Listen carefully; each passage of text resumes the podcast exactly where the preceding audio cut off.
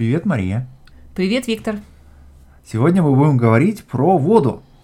О, это важная тема. Главное, интересная. Знаешь, вот я подумала, что, mm. что вода – это как воздух. Если все хорошо, если она есть, ее не замечаешь ее замечаешь только тогда, когда что-то не так. И вот я должен сказать, что последнее время с водой действительно стало что-то не так, потому что я смотрю, что очень большое количество осадков формируется вот, в чайнике, в фильтре водяном, который мы используем для фильтрации воды. Судя по всему, в воде стало гораздо больше кальция, наверное, солей. Что-то не так, это э, можно по-разному интерпретировать.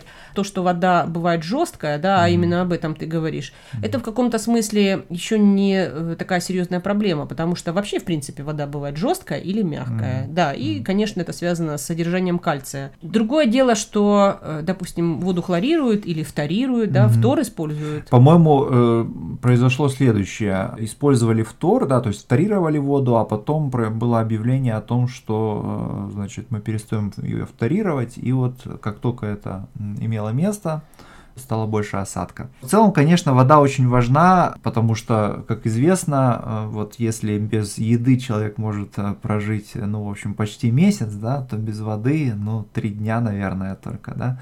Да. А. Знаешь, вот даже если э, смотреть на какие-то рекомендации курсов выживания, угу. когда они рассказывают о том, вот, что важно, угу. что необходимо сделать, если ты попал в какую-то ситуацию, скажем, ну, в горах или в лесу, там, заблудился, потерял ориентацию, документацию, допустим, э, становится понятно, что там 3-4 дня придется, может быть, в неделю провести в одиночестве и нужно как-то выжить э, до прихода помощи, то после каких-то основных действий, связанных там, с обеспечением тепла, приспособить одежду к соответствующей погоде и найти себе убежище или построить его, то вот практически сразу же следующий пункт – это вода. Найти воду, найти источник воды. И вообще рекомендует даже если есть с собой какая-то еда, не есть, угу. если воды нет, потому угу. что для пищеварения вода необходима. Ну и еще э, надо сказать, что вода, э, конечно, одинаково важна и на дикой природе, да, то есть в лесу, в горах,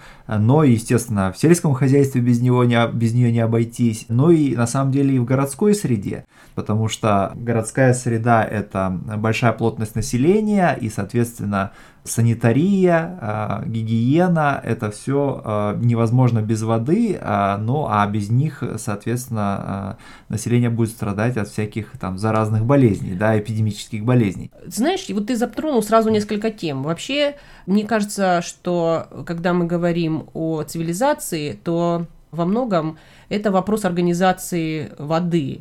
Как вот доставлять людям воду, что они не связаны с источником воды, там, с реками, mm-hmm. а они могут жить, скажем, в городе, где есть очистные сооружения, или даже если говорить о сельскохозяйственных культурах, Нил, например, mm-hmm. Древний Египет, то там вода необходима просто, чтобы организовать сельское хозяйство, оседлый образ жизни и так далее.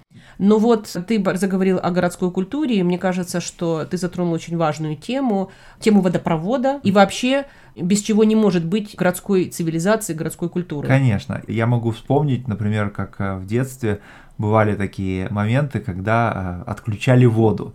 Возникала эта проблема. Ну, каким образом ее можно было решать? Во-первых, э, я помню, что приезжали такие машины-цистерны, да, и можно было взять несколько ведер и пойти, как правило, выстоять очередь, набрать эту воду и какое-то время вот с, с помощью этой приносной, так сказать, воды что-то готовить, что-то убирать, что-то мыть. Конечно, бывает в результате каких-то, допустим, землетрясений, если подача воды нарушена при каких-то форс-мажорных обстоятельствах, цистерны, когда, которые привозят и обеспечивают воду, ну, это какое-то такое решение, которое на поверхности, и э, оно, конечно, не может обеспечивать водой долгое время. А еще я помню, что ходили на источники, да, на родники. Вот у нас недалеко от того места, где мы жили, когда я был ребенком, была лесопосадка, и там было несколько, несколько источников. Да что говорить, это сейчас практикуется в том числе в тех городах, где есть источники, mm-hmm. и жители этих районов обычно это прогулка на источник, иногда даже это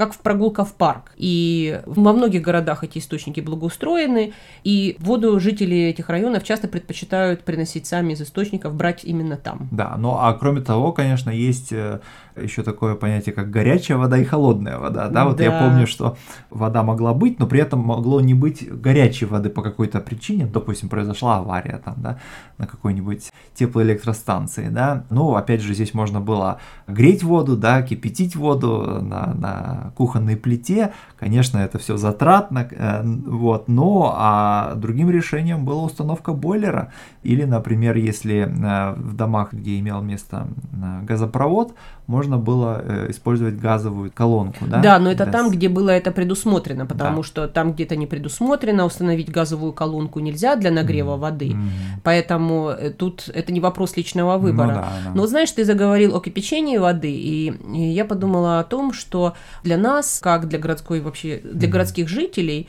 понятие безопасности воды очень важно. И вот мы думаем часто, что безопасность воды обеспечивает кипячение. И да, и нет. Безусловно, с точки зрения бактерий, каких-то инфекций, воду имеет смысл кипятить, потому что с этой точки зрения можно обезопасить себя. Да.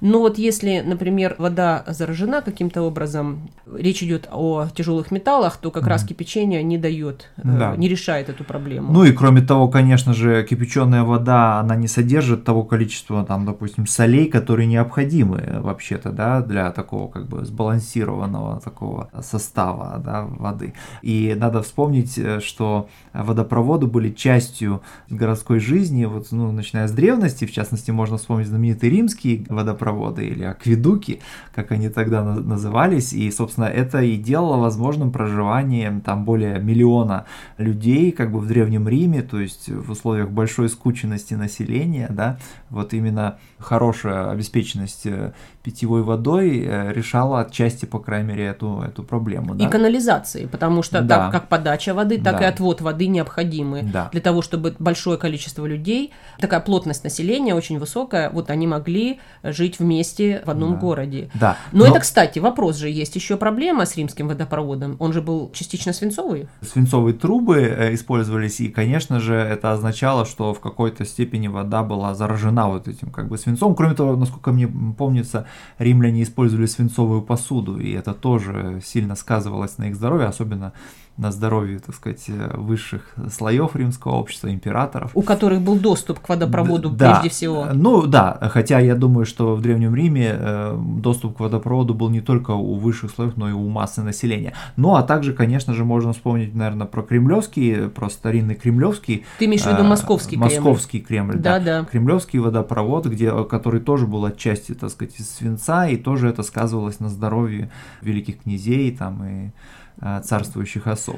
Ты знаешь, мы вот поговорили о некой такой функциональной стороне дела, но вот давай все-таки еще упомянем некую эстетическую сторону. Конечно, да. Ну и здесь можно вспомнить знаменитые европейские королевские дворцы, ну прежде всего Версаль, э, разумеется, где много, значит, э, Э, искусственных водоемов, э, канал, там, значит, и фонтаны, конечно же. Фонтаны, да? фонтаны. И, и, и это все создает замечательный эстетический эффект. Кроме того, можно вспомнить римские фонтаны, знаменитые римские фонтаны, и прежде всего самый большой из них фонтан Треви, который стал это не только замечательный пример барочной архитектуры и такого как бы вот этого специфического фонтанного искусства, но это также часть массовой культуры, потому что целый ряд знаменитых фильмов у них есть сцены, которые происходят э, вокруг фонтана Треви или в самом фонтане Треви. Можно вспомнить сладкую жизнь Фредерика Феллини, в частности. Фонтан действительно очень красив. Он, может быть, не очень большой, но, безусловно, он впечатляет э, своими имперскими какими-то да. чертами. Это, безусловно, фонтан Э, непростой. Да, запоминающийся. И что интересно, что каждый год э, культуристы бросают, конечно же, монетки в фонтан, да, это же такой обычай, да, бросить монетку в фонтан, чтобы вернуться. И э, оказывается, римские власти на этом зарабатывают чуть ли не миллион евро. И даже больше, или да. даже больше, да. Да, ежегодно. Ежегодно, да. Ну хорошо, тогда на этом и закончим. Да, конечно. Пока. Пока.